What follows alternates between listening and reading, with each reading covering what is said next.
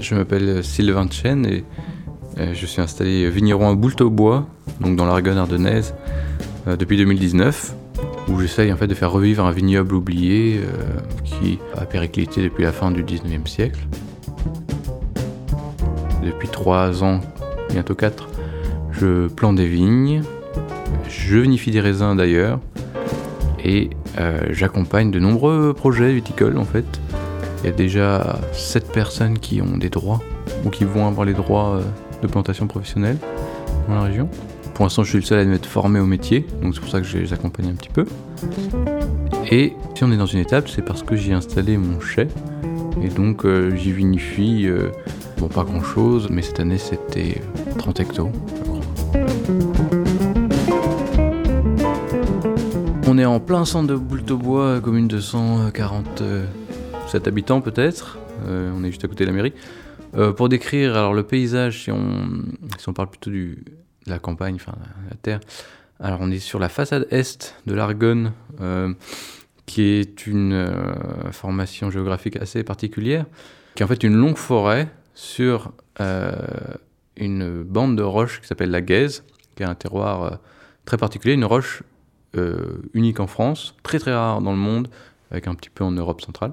Et alors de ce côté-là, on a l'éperon de Belleville juste au-dessus qui apparaît, et puis euh, les crêtes avant la vallée de la Meuse qu'on voit au, loin, mais enfin d'ici c'est pas extrêmement vallonné, euh, légèrement.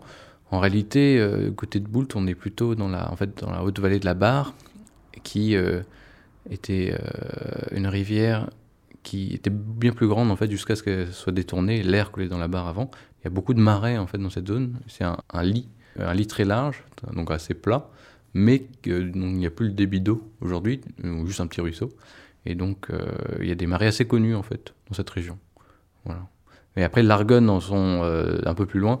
C'est donc des forêts, des ravins très escarpés dans cette forêt, euh, dû à la Gaise. Et puis, juste à l'ouest, le plateau Champenois, en fait, déjà, de Crête-Retel, avec la vallée de l'Aisne, en fait, qui, fait vraiment, qui structure le paysage entre les deux.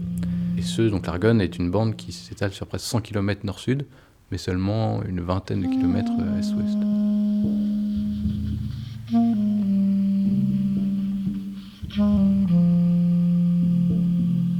Beaucoup de gens s'imaginent que, euh, comme partout en France, il y avait de la vigne dans les Ardennes, ce qui a quelque chose de vrai, sauf que, euh, en fait, le vignoble des Ardennes était vraiment concentré à des endroits précis, notamment le long de la vallée de l'Aisne. Et on avait des villages de vignerons où ils tiraient la moitié de leurs revenus en fait de la vente de vin. Alors ils n'ont jamais exporté très loin, c'était surtout dans le département. Il y a quelques traces dans les archives de notables champagne qui buvaient du vin ardennais parce qu'ils aimaient ça. Mais euh, ça n'a jamais été un grand vignoble, euh, loin de là. Par contre, euh, donc il y a eu presque 2000 hectares à l'apogée. Et si on regarde la répartition sur une carte, on voit très bien qu'en fait, même si de nombreuses communes avaient un hectare, un demi-hectare, on a 500 communes ardennaises à peu près. Les 2000 hectares, en fait, sont vraiment concentrés sur des, points chauds comme l'Argonne et le Portien, en fait. Euh, L'Argonne s'étalant un peu sur le début des crêtes, voilà, tout le tourteronnais, avec un petit point isolé à Mouzon qui est en fait dans la continuité des côtes de Meuse. Ce vignoble, en, gros, a vraiment eu une histoire assez similaire au vignoble lorrain, c'est-à-dire qu'il a complètement périclité euh, à cause de l'exode rural, en fait. L'industrialisation a fait que les campagnes sont complètement vidées, alors ensuite, il y a eu beaucoup de crises quand même dans cette région, entre les guerres et, autres. Et euh, le phylloxéra, au final, n'a fait, dans les Ardennes en tout cas, que le dernier coup, en fait. Euh, elle a achevé le vignoble, mais en 1905, je crois que lorsque le premier cas de phylloxéra a été détecté à Avaux, dans l'ouest des Ardennes, on avait seulement plus que 30 hectares sur les 2000 dans le département. moi, je suis né ici, après, j'ai euh, pas grandi ici, mais j'ai déménagé beaucoup de fois, beaucoup, beaucoup de fois, et du coup, ma famille ici, c'était un de mes seuls repères euh, ancrés territorialement. Donc, je suis toujours venu ici en vacances, c'était euh, enfin, c'était mon endroit préféré toute mon enfance, et même après, euh, je suis revenu très régulièrement. Deuxième point, donc mon parcours. moi, j'ai fait un cursus en sciences environnementales. Au final, ce qui m'intéressait, c'était vraiment l'approche un peu globale, si ce n'est interdisciplinaire de, de l'environnement. C'était important pour moi de voir un peu tout. Au final, je me suis aussi un peu euh, spécialisé en écologie, en une année de licence.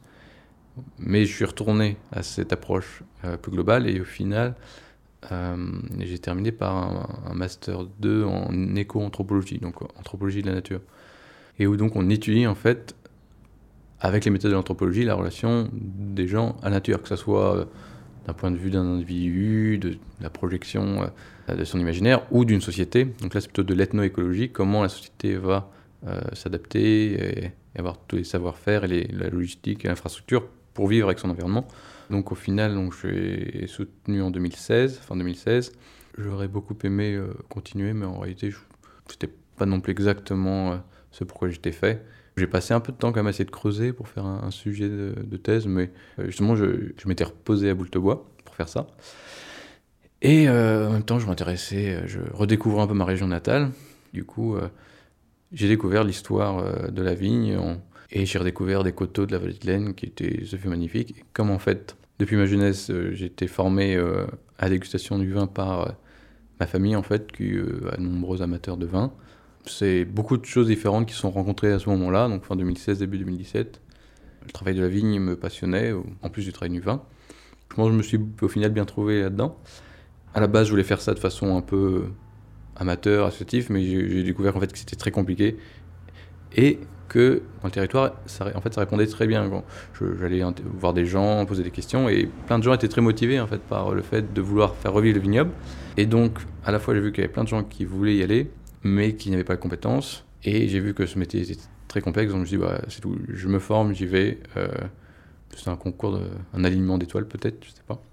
Et donc, euh, je me suis formé avec euh, quelques stages en Champagne, en Lorraine, puis le BTS euh, Uno à Montmoreau, qui est spécialisé en nature. Et en 2019, donc je l'ai obtenu, je suis revenu.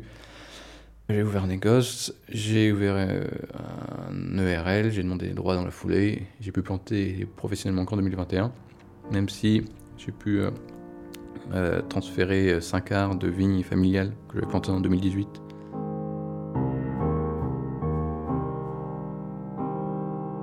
Euh, on va dire que j'ai deux précurseurs. Donc il y a hum, les vignerons de Servion qui a été mené par Benoît Renard donc dans le nord des Ardennes.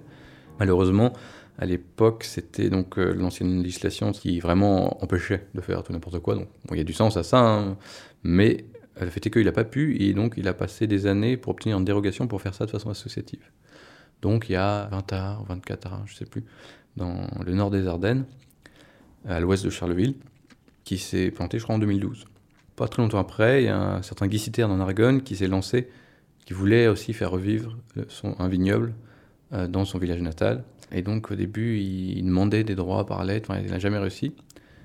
Et pour cause, euh, il a commencé à demander des droits juste avant la nouvelle législation qui entre en vigueur, je ne sais plus, c'était en 2016, 15 ou 17.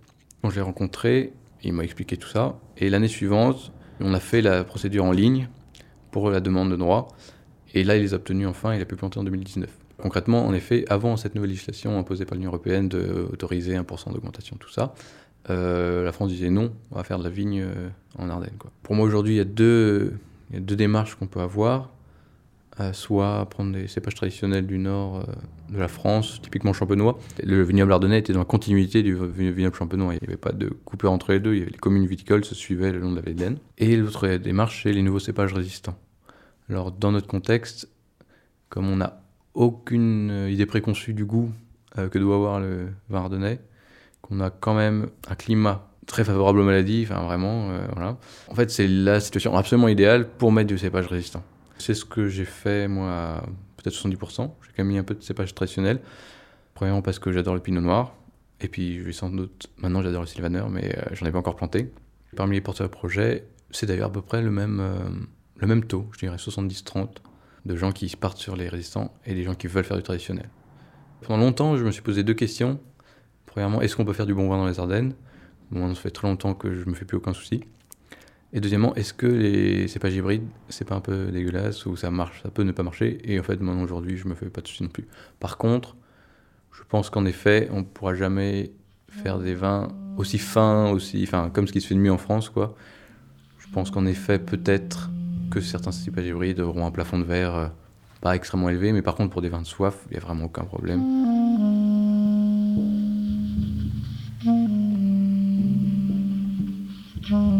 Concrètement, je pense que 2024 aura certainement une récolte, même si ce ne sera pas grand-chose. Euh, et 23 en aura peut-être une petite, ou une très petite. Après, non, ça donnera ce que ça donnera. J'ai vu plein de gens, plein de vignobles différents, même aussi beaucoup de particuliers plantés un peu n'importe comment, mais au final, on peut toujours sortir quelque chose. Moi, clairement, je pense pas qu'il y ait un bon choix à faire, un bon modèle euh, pour nous dans les Ardennes. Je pense qu'il faut trouver le, modèle adapté aux vignerons, en fait, aux viticulteurs. Parce qu'entre le terre, la terre qu'il y a, donc à la fois l'exposition, l'accessibilité, le terroir, puis le vigneron avec ce qu'il veut faire, ses disponibilités, ses compétences, sont le matériel dont il est à disposition, comment il veut vendre le vin, s'il veut vendre le raisin. C'est énormément de facteurs qui font que si c'est juste un modèle de culture qu'on lui impose, en vrai, euh, il y aura toutes les chances que ça ne soit pas adapté. Donc moi aujourd'hui, dans mon accompagnement à tous ces gens-là, je m'intéresse à eux, à leur terroir, et je leur propose des choses adaptées pour eux. Et je me dis pas du tout, euh, alors il faut que tout le monde ait le même cépage, il faut que tout le monde fasse la même chose. C'est un parti pris, complètement. Comme de toute manière, euh, déjà on peut pas étiqueter les cépages résistants, hein, on peut pas mettre leur nom pour l'instant. En plus, ça n'évoque rien aux gens. En fait, notre image, ce sera le terroir, en fait. Ça pas, on n'a pas besoin de faire des vins de cépage pour moi. Donc pour moi, c'est pas du tout un problème. Sur la vingtaine, trentaine de personnes, enfin, disons qu'il y a une vingtaine de personnes qui ont passé à l'acte, je dirais qu'il y en a trois. Si on devait faire trois, une typologie, il y en aurait trois qui ressortent. Le plus classique, on va dire, c'est le presque retraité ou jeune retraité qui a vécu la campagne de sa vie, donc qui éventuellement a été aussi à moitié agriculteur ou double actif, qui se retrouve avec de l'argent de côté, du temps, pas quoi savoir faire, et évidemment, euh, un, Français à cet âge-là, bah, il aime le vin, évidemment. Pas tous, mais une bonne partie. Et donc, en fait, il y a énormément de gens dans ce cas-là. Après, il y a les, euh, des jeunes agriculteurs qui ont des projets en tête, qui ont envie de, qui sont dynamiques. Parmi eux, beaucoup de double actifs, mais pas que. Mais voilà, je dirais jeunes agriculteurs qui veulent aussi du sens dans leur exploitation, euh, mettre en valeur leur terre et tout ça. Et troisième profil, l'amateur de vin ou éventuellement la personne qui travaille dans le vin. Typiquement des Marnais avec des origines ardennaises. Et là, il y en a beaucoup, beaucoup. Donc ça, moi, je suis dans le dernier type.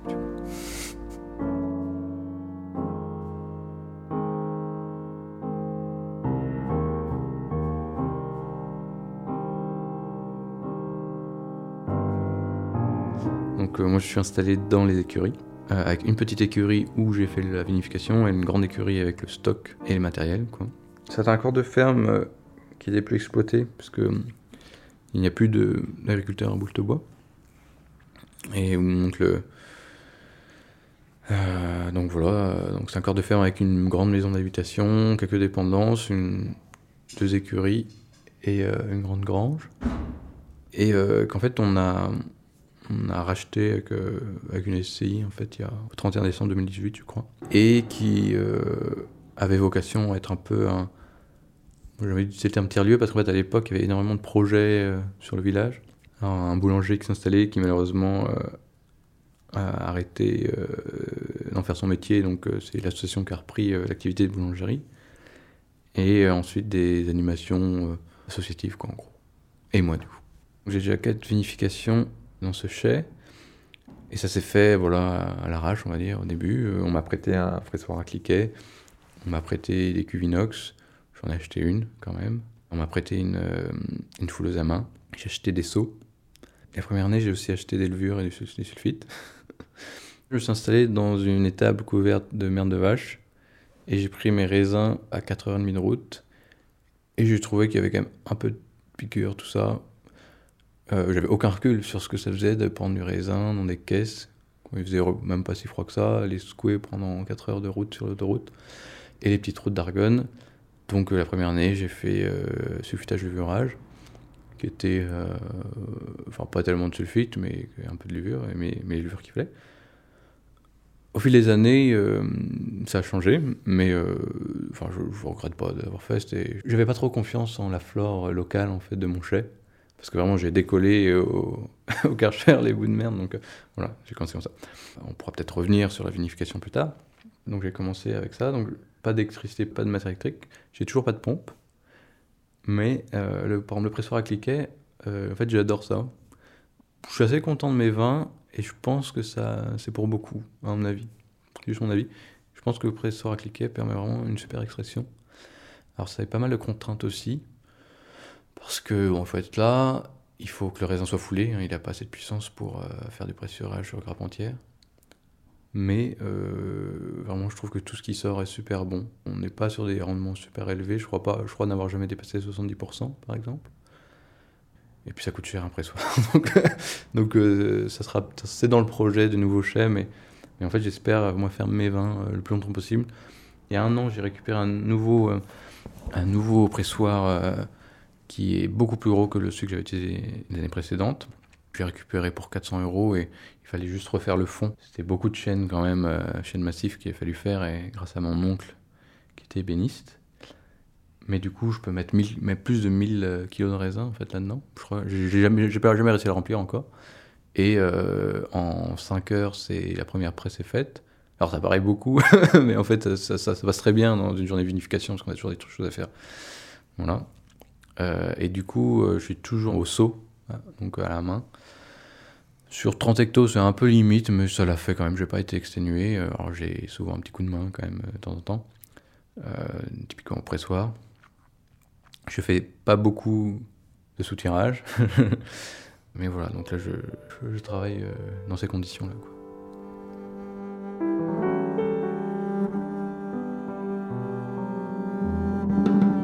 En gros, je, m'adapte avec euh, ma matière première et mes outils. Je fais un truc qui, qui marche bien avec tout ça et qui est le plus facile à faire en fait. Mais le résultat, c'est euh, bah, des choses assez traditionnelles, parce que, enfin traditionnelles dans le sens euh, très très vieille du coup.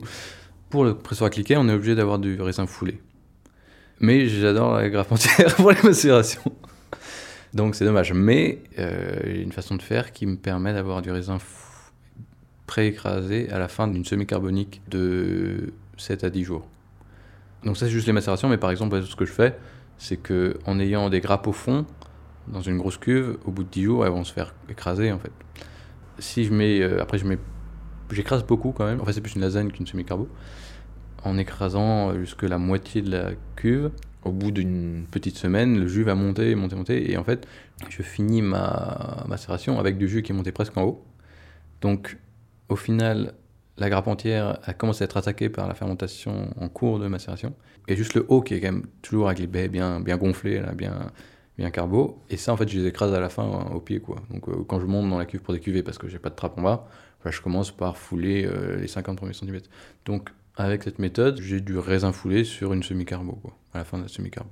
En fait, j'aime pas trop les pigeages, j'aime pas trop non plus les pigeages, que ça monte trop. Euh, j'ai l'impression de me faire déborder. Et puis euh, l'extraction trop chaude, comme ça, ça me plaît moins. Euh, je préfère la finesse et le fruité de la, grappe entière, en gros, quoi. Et donc, entre mes goûts et, le matériel, ça se rejoint là-dessus. Et donc, au final, il y aura des jours où je ferai des macérations différentes, mais en fait, par exemple, ça sur le pinot noir et le sylvaner, Sylvaner, j'ai déjà fait trois fois et ça me plaît vraiment beaucoup. Sur le Pinot Noir, je l'ai fait une fois et là, ça me plaît aussi beaucoup. Sur le Gamay, j'ai fait euh, des trucs très différents, mais c'était faute de, volume. Bon, c'est une autre histoire. Euh, mais sur les cépages hybrides, en fait, euh, ils ont vraiment beaucoup de tanins et je sais que je vais devoir faire des extractions légères aussi. Donc en fait, ça va s'y prêter très bien, je pense. Bon, j'ai fait juste quelques stages, puis une année de BTS Vitiono en, apprentissage quand même, mais euh, j'ai jamais géré une récolte, j'ai jamais vinifié complètement. J'ai fait des soutirages, j'ai fait des vendanges, j'ai fait des trucs, mais j'ai jamais fait du vin. Euh, après, c'est vrai qu'au final, le bagage théorique qu'on nous a donné euh, a fait que je n'ai pas eu peur de me lancer et que ça s'est globalement très bien passé. Mais entre tout ce que j'avais en tête, je pense plus la même chose maintenant. Alors, enfin, ça s'est très bien passé, c'était pas des grosses déceptions, je, ne me suis pas braqué ou quoi que ce soit. Hein. Donc c'est un apprentissage euh, sur le tas. le fait d'être isolé un peu tout seul, ça n'a pas spécialement aidé, mais comme j'ai commencé vraiment petit, hein, j'ai commencé avec une tonne de raisin, donc c'était toujours à mon échelle et j'ai pas été dépassé par le raisin. Et par exemple, en effet, mon premier pressoir, euh, c'était du sylvaner. J'ai voulu faire en carpentière, bah, c'est complètement débile. Sylvaner, les rafles sont tellement solides, je sais pas si c'est les plus solides que j'ai rencontrés, mais c'est fort possible. Bah, j'ai bien vu ça, sortait absolument rien. Déjà, mon pressoir, j'avais 500 kilos, bah, je pensais que j'allais en mettre plein, bah, j'ai mis, même pas un quart, je crois, de la récolte, c'est bon. Et j'ai vu que je sortais rien du tout. donc c'était premier apprentissage sur le tas. Donc j'ai bien galéré, mais heureusement c'était à petite échelle. Et donc aujourd'hui, euh, pour lister tous mes, tous mes baves dans la gueule, par exemple, bon, ça, ça allait, mais au niveau des macérations, j'imagine que j'aurais pas mal de choses à dire sur euh, les macérations de blanc, les vins oranges, tout ça, qui, euh, moi, m'ont beaucoup interpellé quand j'ai découvert ça. Donc aujourd'hui, je suis pas du tout revenu à 100%, mais j'en ai fait beaucoup, et je vais en faire de moins en moins certainement. Mais je suis très content de mon sylvaner de macération, macération très courte j'ai fait mon apprentissage et, avant un stage de taille euh, au Risset chez Olivier Orio. Et euh, clairement, le rosé d'Érissé, en fait, j'adore ça, c'est beaucoup trop bon. J'avais le privilège de houiller le rosé d'Érissé avec des bouteilles. Alors, euh, je ne sifflais pas les bouteilles pour houiller, hein, mais j'étais obligé de les goûter avant pour voir que c'était pas bouchonné. Et en fait, ça m'a aussi permis de détecter le goût de bouchon. D'ailleurs, j'ai appris ça. Alors je ne fais pas exactement la même euh, macération que le rosé d'Hérissé euh, euh, d'Oliverio, mais sur le Sylvaner, j'essaye de faire ça. Et je trouve ça super. voilà. Donc, donc en gros, des grosses extractions de, de blanc, ça m'intéresse pas trop. Par contre, les cépages aromatiques, donc j'ai macéré du muscat de Gewürz. ça, je trouve ça assez, intéressant. Mais tout seul, c'est un peu, un peu trop. Et en fait, ce que je fais maintenant, ce que j'essaie de faire, c'est les macérations de cépages aromatiques euh, en blanc euh, avec d'une part essayer de pas trop prendre de tanin et assembler avec du blanc pour en fait euh, enrichir du blanc. Et ça ça peut faire vraiment des blancs très intéressants parce que ça rajoute de la fraîcheur et beaucoup de goût. Enfin d'aromatique du goût et sinon assembler avec du rouge en fait. Et là par contre ça peut aussi vraiment donner beaucoup de complexité et des choses très intéressantes. Voilà. Mais tout seul macération de orange orange je trouve que ça, c'est assez rare les choses qui marchent bien. Mais c'est juste un goût personnel, hein, il y a plein de choses. Voilà, enfin, c'est dans mon, pour mon style. Pour mon style The time will come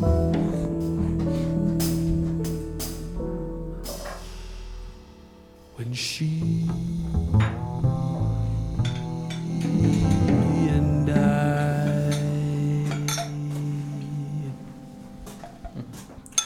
c'est parti pour être un gris, je pense. Parce qu'elle a, déjà pas mal perdu. Hein.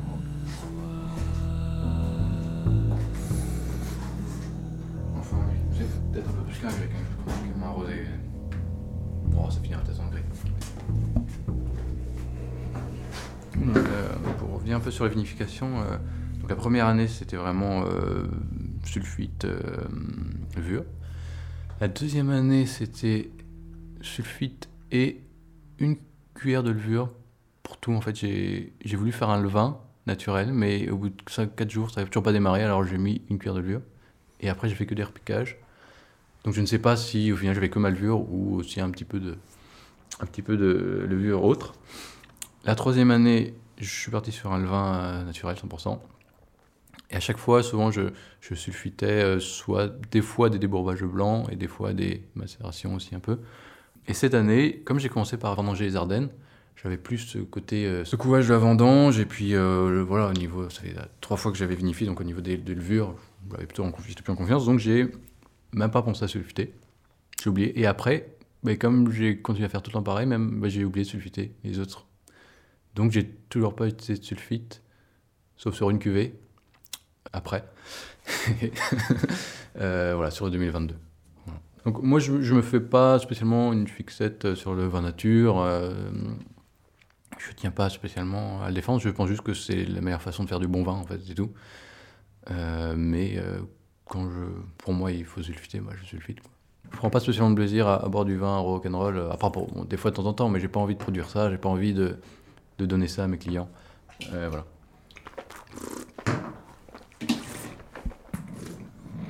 D'habitude, il est beaucoup plus sec, beaucoup plus austère.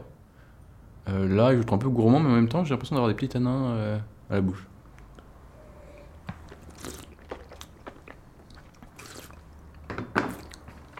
Hmm.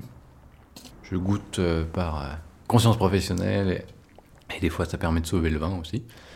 Mais bon, une fois qu'il est sec, oui, on goûte pour sa culture surtout. Quoi. De toute manière, j'aime beaucoup la fermentation, la vinification en fût en bois.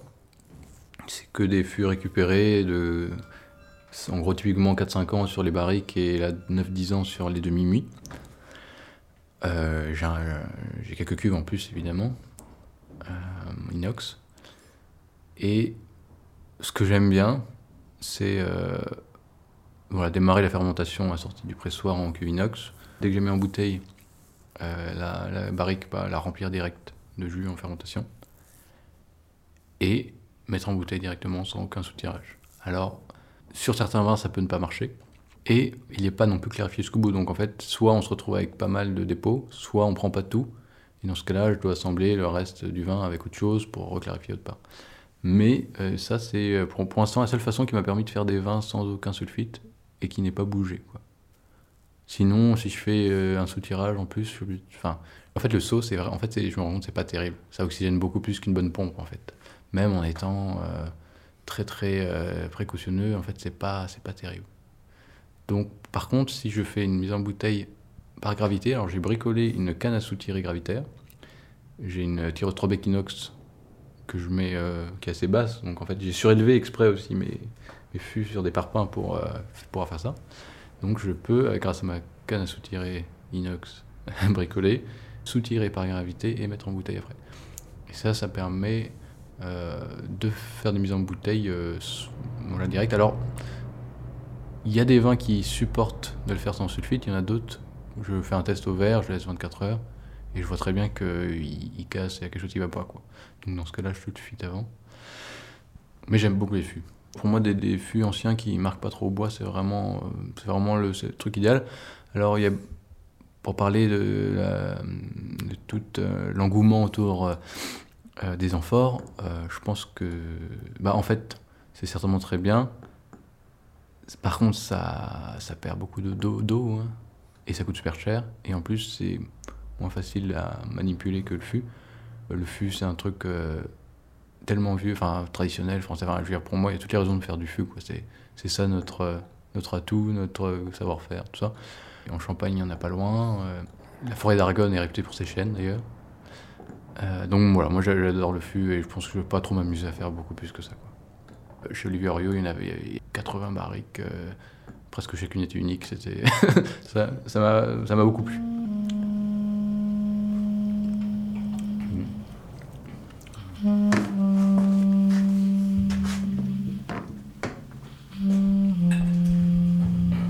Et euh, cette année, donc, la première vendange ardennaise, le 19 août.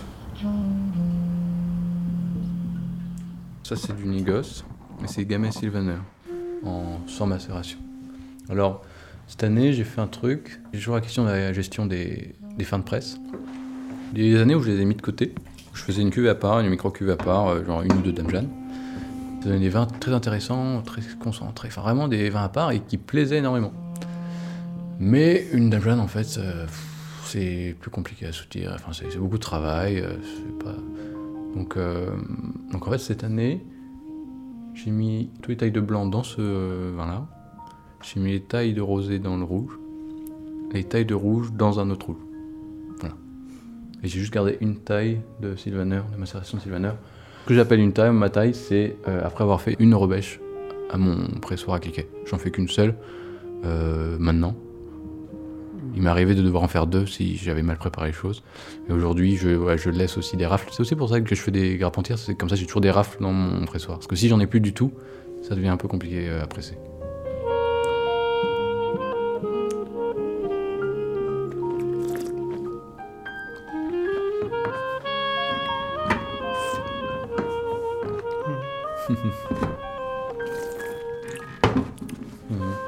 Euh, cette année, j'ai vinifié du gamay pour la première fois c'était euh, vraiment marrant de enfin comprendre ce que c'était le gamay en fait, parce que j'ai bu plein de gamay dans la vie, mais et en fait j'avais jamais capté quel était le goût du raisin, parce que quand tu bois du vin, il y a plein de choses différentes. Mais maintenant, j'ai une tonne et demie de raisin de gamay dans les mains, euh, la moitié à macérer, et donc euh, à chaque fois que je ouvre la queue, bah, je goûte ce que ça fait évidemment.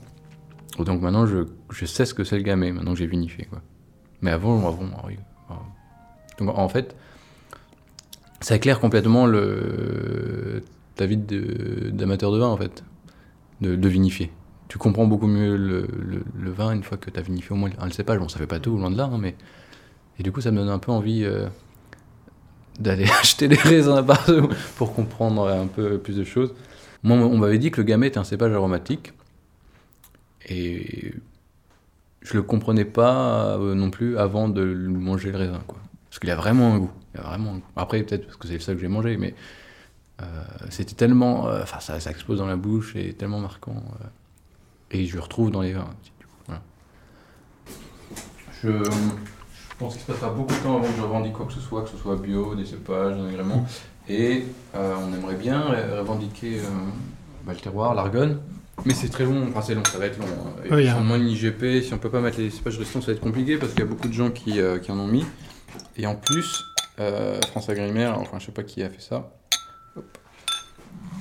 Euh, quand on demande, ils nous ont imposé de s'engager à ne pas revendiquer d'appellation avec les droits, les droits, les de plantation qu'on a eu.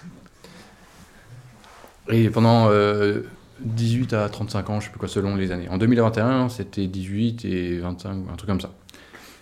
Donc ça a un peu refroidi certaines personnes, enfin ça a mis un doute à certains projets. Au début, j'ai pensé que c'était justement pour empêcher les gens de faire comme nous, de monter des appellations euh, en, court-circuitant les quotas qui sont... Parce qu'en en IGP, il y a toujours des quotas de plantation. En VSIG, euh, il y en a, mais il dépend des bassins. Enfin, je je, je suis pas expert, j'ai pas toujours pas compris, c'est très compliqué, mais c'est quand même plus dur de contrôler euh, ça. Mais en fait, je pense qu'en réalité, c'est pour décourager les vignerons d'AOC de demander des droits en VSIG. Parce que, ju- justement aussi, pour pas qu'ils fassent sortir l'AOC des AP, bah, les terres AOC de l'AOC, en fait. À mon avis, c'est ça. À mon avis, c'est ça. Euh, mais du coup, bah, je pense que nous, si on a un, beau, si on a un vrai bah, un projet de territoire et tout ça, je pense qu'ils vont pas faire euh, les technocrates euh, euh, on pourra monter un dossier. en réalité, tous les politiciens, c'est pas par opportunisme, mais tout le monde nous aide en fait. Donc,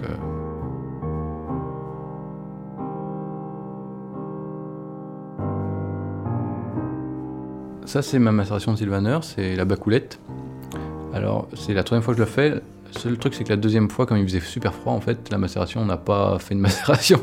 Donc, au final, la macération qui était censée être carbo était plus une macération à froid qu'une macération carbo. Euh, donc, ça, c'est ça qui fait que ça n'a pas du tout le même résultat. Mais cette année, elle est encore très différente. Alors, deux premières années, c'était exactement la même parcelle. Là, ça en était une autre. Et elle n'a pas fini les sucres, hein, c'est pour ça aussi que. Vraiment, je, trouve vraiment qu'on est sur le résine, la résine, en fait, où euh, le côté herbacé, mais euh, sec, bois. Enfin, moi, le Sylvaner, je l'ai vraiment. euh, Aujourd'hui, c'est mon cépage alsacien préféré. J'étais un peu. Je m'appelle Sylvain, mais j'étais un peu déçu de voir qu'il y avait que des mauvais vins qui sortent en Sylvaner à l'époque. hein. Aujourd'hui, j'ai découvert qu'en fait, c'est un super cépage et qu'il y a des trucs très bons. Et donc j'en avais acheté juste pour dire la première fois et depuis en fait. C'est cé- vraiment c'est le cépage que je préfère. À part le fait qu'il soit si euh, dur, si dur à presser, euh, c'est mon cépage préféré d'Alsace. Et du coup, euh, pour moi c'est vraiment un cépage herbacé. Il est pas du tout fruité, il est pas aromatique, il est herbacé. Il a des goûts de, de foin, des goûts de céréales. En fait, ma première bacoulette avait vraiment des goûts de céréales et même je trouvais que ça avait goût de whisky, avec le côté bois en plus. Et cette, année, je trouve qu'il a un goût de résineux. En fait, il a ce côté herbacé, mais herbacé, euh, herbacé euh, bois, herbacé sec. euh, voilà, voilà. Pas frais, herbacé sec. Des fois, tu peux te dire, oui, enfin, t'as, t'as du raisin, t'as du vin, t'as une vision pour le vin, tu peux t'amuser à faire tout ce qu'il faut pour que ce soit parfait et le mieux possible. Mais d'un autre côté, tu peux aussi te dire, bah, t'as une cave, t'as des vins, t'as des contenants, si tu te retrouves à avoir pas le bon volume par rapport à tes contenants, ça va foutre le merdier. Tu vas perdre du temps, tu vas galérer, et tu vas perdre en qualité aussi. Parce qu'en fait, euh, oxygénation, ou bien tu es obligé de refaire un soutirage, euh, tout en fait, aujourd'hui, moi, je fais le truc le plus simple, qui me permet de, moins faire de soutirage, de moins transvaser, surtout, surtout pas avoir un transvasage en plus euh, pour rien. Et en fait, c'est ça qui fait globalement, euh, tout est, tient la route, en fait. Je je fétichise pas tel vin, je me dis pas ah, celui-là il faut tout faire pour qu'il soit parfait. Je fais les choses comme elles, comme elles se mettent bien. Et c'est comme, comme, ça que je. non. Les, les vignerons, euh, souvent, ils n'explorent pas plus que ça tous les cépages qui existent. Euh, enfin, disons que jamais rencontré de spécialistes euh, capables de dire ah oui tel cépage, enfin qui connaissent tous les cépages du monde. Il existe sans doute, mais il, en existe peut-être, mais je les ai toujours pas rencontrés. Donc moi je sais ce qui m'intéresse, ce, qui est intéressant pour le terroir, je pense, et je vais chercher mes, infos. en Allemagne, il y a pas mal de. je vais goûter les vins résistants en Allemagne. C'est une grande question, hein, savoir quel cépage planter, mais c'est tout. honnêtement, euh, enfin, ça c'est ma façon de voir les choses. Le cépage, euh, il doit s'adapter aussi au vigneron. Enfin, faut que ça, colle, quoi. Donc, euh, donc c'est tout. Ça sera ce que ça sera. Puis, je, me, je me fais pas du tout une, une fixette où j'ai pas du tout peur de faire une bêtise. même si, disons par exemple aujourd'hui, j'ai planté du muscat petit grain. Je sais qu'aujourd'hui, en fait, en cépage traditionnel, quitte à m'embêter à traiter un cépage en blanc, ça serait plutôt du sylvaner ou du pinot blanc que je voudrais faire. C'est pas grave, mais j'ai 300 pieds de muscat, bon, c'est pas, pas très grave. D'ailleurs, par exemple, un point clé, c'est euh, je sais pas si le muscaris, on pourra faire une macération avec. J'ai peur que c'est pas hybride euh, balance trop de tanins bizarres euh, pour faire le pinson du Nord, par exemple. Donc peut-être que ce sera le muscat qui sera macéré et le muscaris qui sera en pressurage direct. Je sais pas, Après, j'ai déjà fait une macération sur un cépage hybride. La plupart des cépages hybrides, je les presse direct. Et ça a été, par contre, c'était 10 jours en semi-carbo. Et déjà, ça. C'est une méga extraction de fou. Quoi. Le vin est noir. Mais honnêtement, j'en ai rebu. J'ai rebu le Cabernet Cortis et Muscaris euh, qui venait d'Allemagne. Honnêtement, il n'y a aucun souci. il n'y a pas de problème. Euh. Non, vraiment, c'est. Ce que j'ai bu, c'était au-dessus de la moyenne du vin en général, on va dire parce que c'était quand même pas dégueu. Il y avait un très léger petit côté, une petite dureté, un petit, petit truc qu'il y a souvent chez les hybrides, mais honnêtement, vraiment, c'est trois fois rien. C'est un peu moins fin, c'est toujours un peu moins fin. Mais euh, non, il n'y a aucun problème pour faire du vin bon à boire.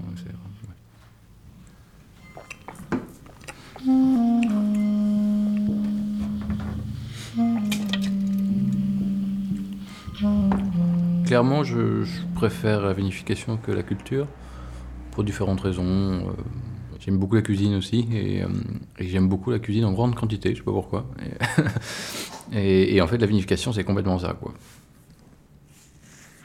Et euh, dans le projet global, là, ce que j'aimerais, c'est accompagner les viticulteurs et vinifier pour eux, ou éventuellement pour moi avec leurs raisins, mais c'est ça qui me parle le plus. Par contre, j'ai comment envie de vivre mes, pas mes délires, mais mes, mes idées euh, et mon travail. Enfin, j'ai envie de travailler un peu de vigne quand même, faire de mes tests et mes trucs. Donc euh, là, je suis parti pour un hectare 20. Je pense que j'aimerais bien aller jusqu'à 2 hectares peut-être. Euh, mais en fait, au final, accompagner des gens dans leur projet, leur... J'essaye de surtout pas imposer ma vision des choses, mais loin de là, au contraire. Des fois, je leur dis ce que je pense, enfin, ce que je ferais moi, mais j'essaie surtout de trouver ce qu'ils devraient faire eux. Donc c'est pas la même satisfaction que de faire vraiment le travail de, A à Z, mais euh, c'est déjà bien. J'aime pas trop les, grosses machines, euh, le travail du sol. Euh. J'aime beaucoup la taille, vraiment j'aime beaucoup la taille. Mais j'irai pas au-delà de 2 hectares, je pense. À moins de, que ce soit dans un autre contexte. Mais là, il faudrait avoir des employés et tout ça, parce que tu as au-delà de 2 hectares tout seul, c'est pas possible. Bah, dans 3-4 ans, il y aura beaucoup plus de vin à donner. Et voilà, c'est tout ce qui était planté, je pense que ça donnera. Sinon, euh, pour, pour, le négoce, euh, j'aimerais bien, euh, j'aimerais bien acheter du co, du, co de, de, Touraine. Si quelqu'un a du co à vendre, je suis preneur. Donc moi, j'avais, j'avais pas de terre, c'était très compliqué. Bah, voilà, à propos du conseil, euh, l'accès au foncier, c'était le point le plus compliqué hein, dans mon projet. Euh, de, loin. Récupérer des terres, c'est le plus compliqué. C'est toujours le plus compliqué, c'est même pas réglé comme point. Le mieux, c'est de partir, de, de se baser sur le foncier, euh, parce qu'il faut courir après le foncier, c'est vraiment compliqué.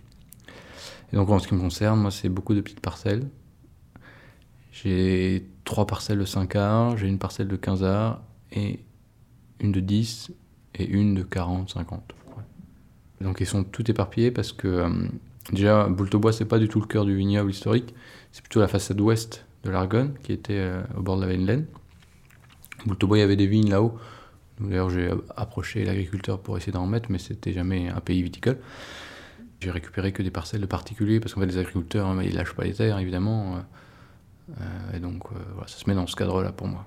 Typiquement, c'est des petits coteaux en Argonne, on n'a pas des grandes côtes. C'est des petits coteaux avec des flancs soit en verger, soit en bois, des bas de coteaux en prairie et fonds de vallée en culture, et les hauts de plateaux en culture aussi. Et donc, moi, je suis pas mal entouré de bois et de verger. En fait, tout le monde avait ça dans la tête et a déjà pensé. voilà, donc les Bretons, ils sont allés à fond, les Normands commencent aussi. Euh, tout ce qui est Picardie euh, l'a fait aussi. Donc, euh, honnêtement, il n'y a plus beaucoup d'endroits en France où on va faire revivre des vignobles, parce que tout le monde s'y est déjà mis. Après, concrètement, des, des conseils. Moi, j'aurais regardé l'histoire, comme essayer vraiment de se lier à des vignerons professionnels, d'avoir un lien avec un vigneron professionnel, parce que vraiment sortir, partir de nulle part, c'est vraiment dur, c'est compliqué. Donc essayer plutôt de se rattacher, ou au moins en lien humain, quoi, avoir des, des, bons échanges et qui viennent de temps en temps tous mes retours d'expérience, c'est que sur des situations très précises. Alors, euh, j'ai du mal à sortir des grandes trames pour faire revivre des vignobles. Par contre, euh, si, un, conseil, ça peut être bah, de venir me demander de l'aide, par exemple. Moi, ça me ferait plaisir.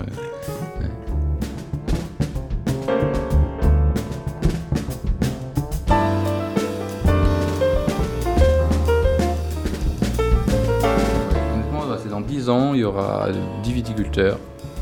Il y aura, j'espère, d'autres vinificateurs. Et donc il y aura un vrai vignoble ardennais dans 10 ans.